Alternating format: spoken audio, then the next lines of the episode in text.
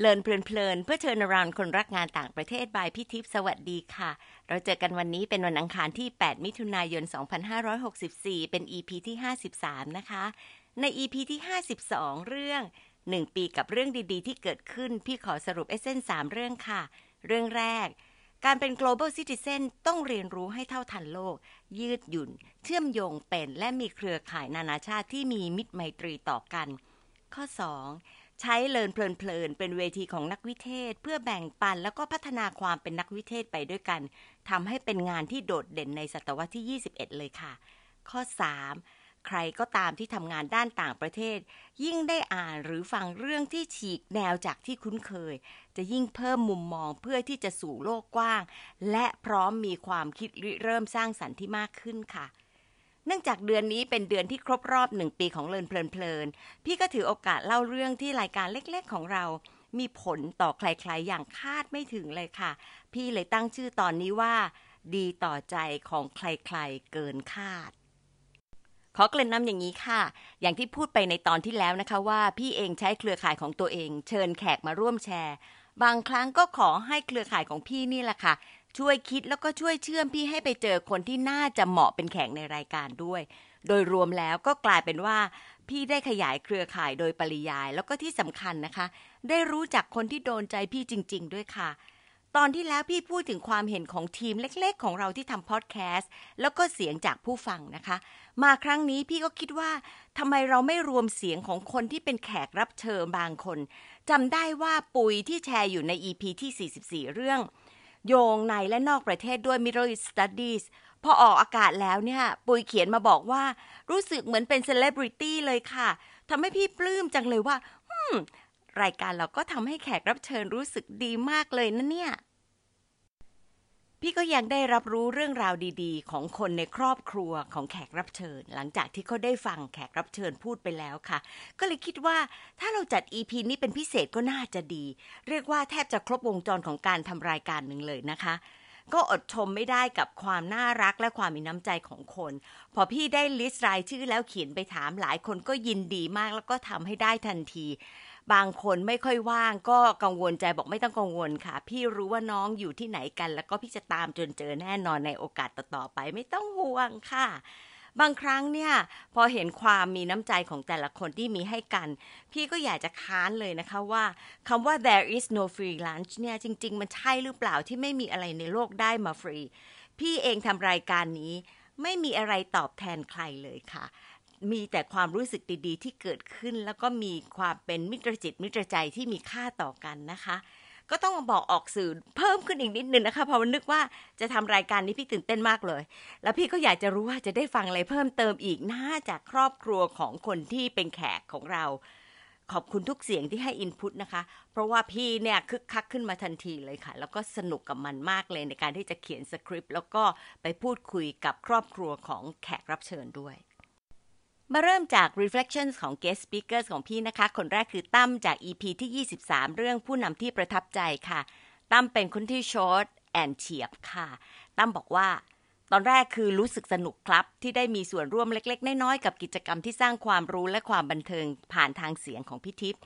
และเมื่อได้ทำไปแล้วก็ได้คิดว่าเป็นเรื่องที่เป็นประโยชน์กับตัวเอง เพราะทำให้รู้จักทบทวนตรวจสอบความคิดความเข้าใจ แล้วก็ค่อยๆเรียบเรียงส่วนเสี้ยวของประสบการณ์ที่ผ่านมา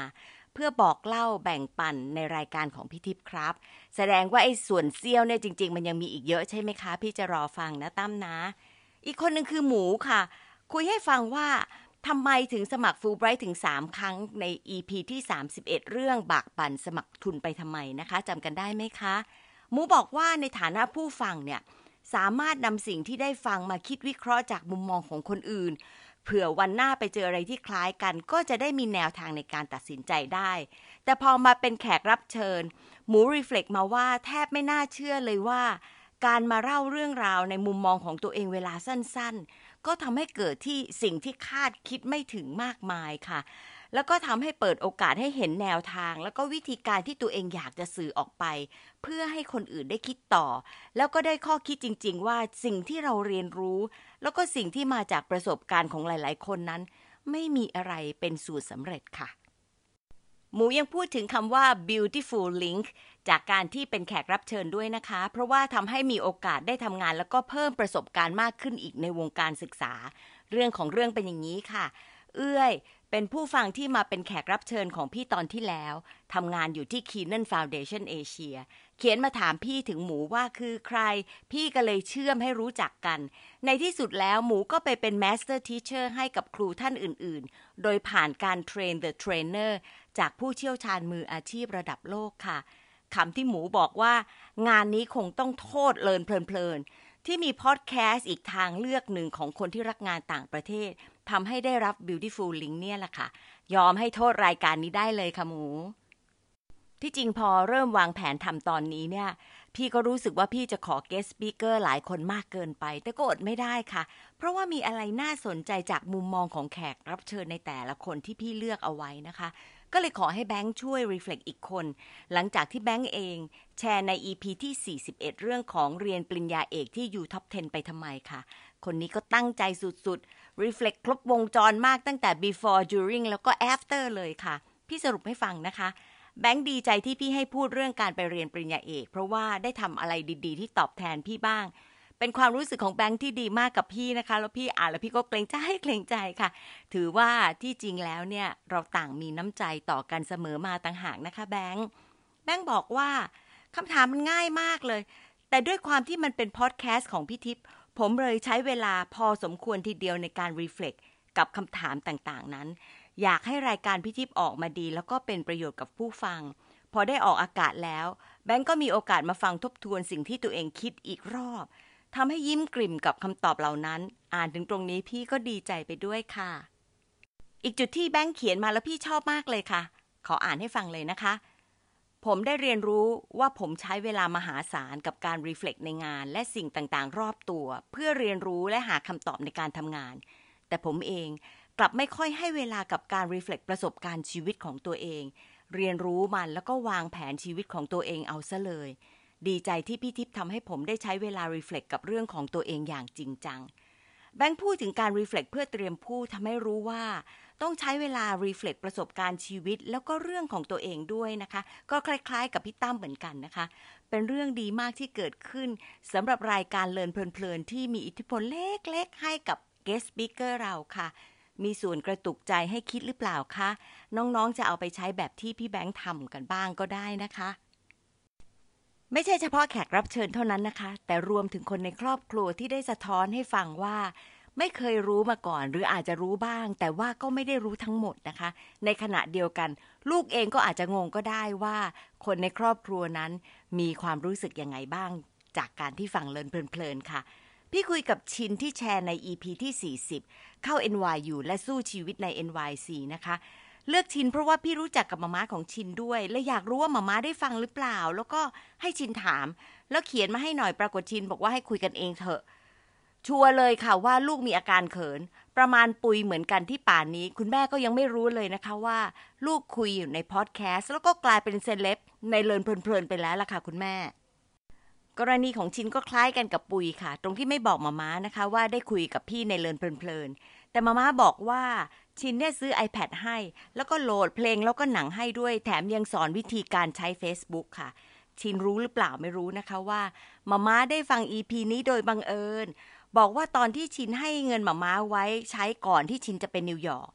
มาม่าบอกว่าไม่ได้คิดอะไรเลย ตอนนั้นก็ตกใจเหมือนกันงงๆ แต่ไม่รู้ถึงความรู้สึกของลูกชายมากนัก พอฟังชินพูดใน EP นั้นมาม่าน้ำตาไหลเลยค่ะ บอกต่อว่า ลูกคนนี้มีอะไรไม่ค่อยบอกให้เซอร์ไพรส์เองตอนเจอ เหมือนตอนไปเจอที่ไปเล่นหนังโฆษณาในทีวีค่ะ พี่กับมาม่าก็เลยได้โอกาสเลยค่ะ นินชินค่ะ นินทาชินสักนิดหนึ่งชมกันถึงความเป็นชวนป่วยนะคะ แล้วก็บอกว่า คนที่เกี่ยเห่าลูกกระตันยูจะเจริญทุกคนค่ะ การทำพอดแคสต์ก็เลยเป็นความสุขเล็ก ๆ ของพี่นะคะว่าได้เป็นส่วนหนึ่งเล็ก ๆ จริง ๆ เลยค่ะ ของการกระชับความสัมพันธ์ของครอบครัวได้อีกทางหนึ่ง ในพื้นที่ตรงนี้ค่ะ เลยมีอีกเรื่องที่อยากจะเล่านะคะ หลังจากที่นำเสนอเลินเพลินๆ EP ที่ 48 ตอน โลกนี้มีหลาย track แล้ว พี่ก็ส่งไปให้อาของแพรฟัง เลยทำให้คุณพ่อคุณแม่ของแพรได้ฟังด้วยค่ะ พอพี่ถามแพรว่ามี feedback อะไรจากที่บ้านไหมแพรก็เลย แชร์ message ที่คุณพ่อเขียนมาอย่างนี้นะคะ แพรลูกรัก Mom and I have just watched your interview clip Learn เพลินๆ by พี่ทิพย์ We are so proud of you Let you keep on we will give you full support good luck and take care พี่พูดแล้วพี่ขนลุก ต้องขอบคุณแพรที่ส่งมาให้อ่าน พี่นะมีความสุขไปหลายวัน แล้วก็นึกขึ้นมาทีไร ก็รู้สึกชื่นใจกับการแสดงแคริ่งต่อกันสุดๆ ด้วยคำพูดไม่กี่คำนี้เลยค่ะ แล้วชีวิตพี่จะหยุดอยู่แค่นี้หรือเปล่าคะ ความที่พี่เป็นคนเยอะใช่ไหมคะ พี่ก็ไม่ยอมให้หยุดอยู่แค่นี้ พี่โทรไปหาคุณพ่อของแพรค่ะ ถามว่าคุณพ่อคะ ฟังแล้วเป็นยังไงบ้างคุณพ่อบอกว่า ตอนน้องสาวส่งไปให้ก็ฟังนิดเดียว เพราะว่าอยากจะมาฟังพร้อมกับคุณแม่น่ารักมาก น่ารักจริง ๆ แล้วคุณพ่อก็บอกว่าภูมิใจในตัวลูกมากเลย แล้วก็รู้สึกดีใจที่พี่เลือกแพรให้แชร์เรื่องราวนะคะ แล้วก็ดีใจที่แพรพรีเซนต์ได้ดี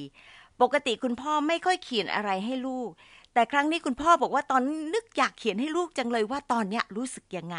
อย่างที่ได้บอกไปในอีพีนั้นนะคะว่า แพรมาจากครอบครัวที่อบอุ่น พี่ดิว พี่สาวของแพรก็เป็นจิตเก่าฟูไบรท์ที่เรารักกัน แล้วก็ดูแลน้องมาก ๆเลยค่ะ พี่เลยคิดว่า EP เล็กๆ ครั้งนั้น ก็ทำให้ครอบครัวนี้มี happiness all can feel เลยค่ะ นี่ปรับมาจากโฆษณาของบริษัทที่คุณพ่อเคยทำสมัยที่เป็นสโลแกนที่บอกว่า happiness you can drink ค่ะพี่ดำรงขอบคุณทุกๆ คนที่มีส่วนร่วมใน EP นี้นะคะ ทั้งแขกรับเชิญ แล้วก็คนที่เป็นที่รักของแขกรับเชิญค่ะ ความรู้สึกดีๆ พวกนี้ล่ะค่ะมีความหมาย แล้วก็ทำให้เรามีกำลังใจมากในการที่จะทำเลินเพลินๆต่อไปนะคะ น้องๆล่ะคะ ฟังแล้วอยากจะ reflect อะไรในด้านไหนกับชีวิตตัวเองบ้างไหม อย่าแค่คิดแล้วก็ปล่อยผ่านนะคะ ลองทำบ่อยๆ แล้วก็จะรู้จักตัวเองดีขึ้นจะได้พัฒนาต่อไปได้ดีค่ะสำหรับตอนนี้ ถ้าให้ reflect หนึ่งอย่าง ลองคิดว่าเกิดความรู้สึกอะไรเป็นพิเศษ กับประเด็นไหน เพราะอะไรนะคะ ขอบคุณที่ตามฟังค่ะ แล้วพบกันวันอังคารหน้านะคะ สวัสดีค่ะ